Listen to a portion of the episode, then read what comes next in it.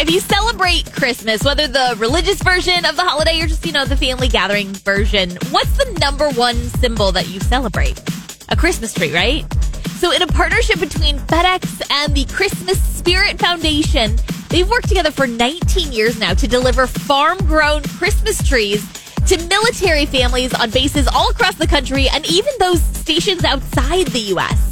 This year, they delivered nearly 16,000 Christmas trees and hit a milestone in the program of 300,000 trees donated in 19 years. Now, FedEx partnership means a lot to the employees that are doing the deliveries too. One said, We love providing Christmas spirit to the men and women and their families in our military, one tree at a time. I guess spreading Christmas cheer is not just by singing loud for all to hear.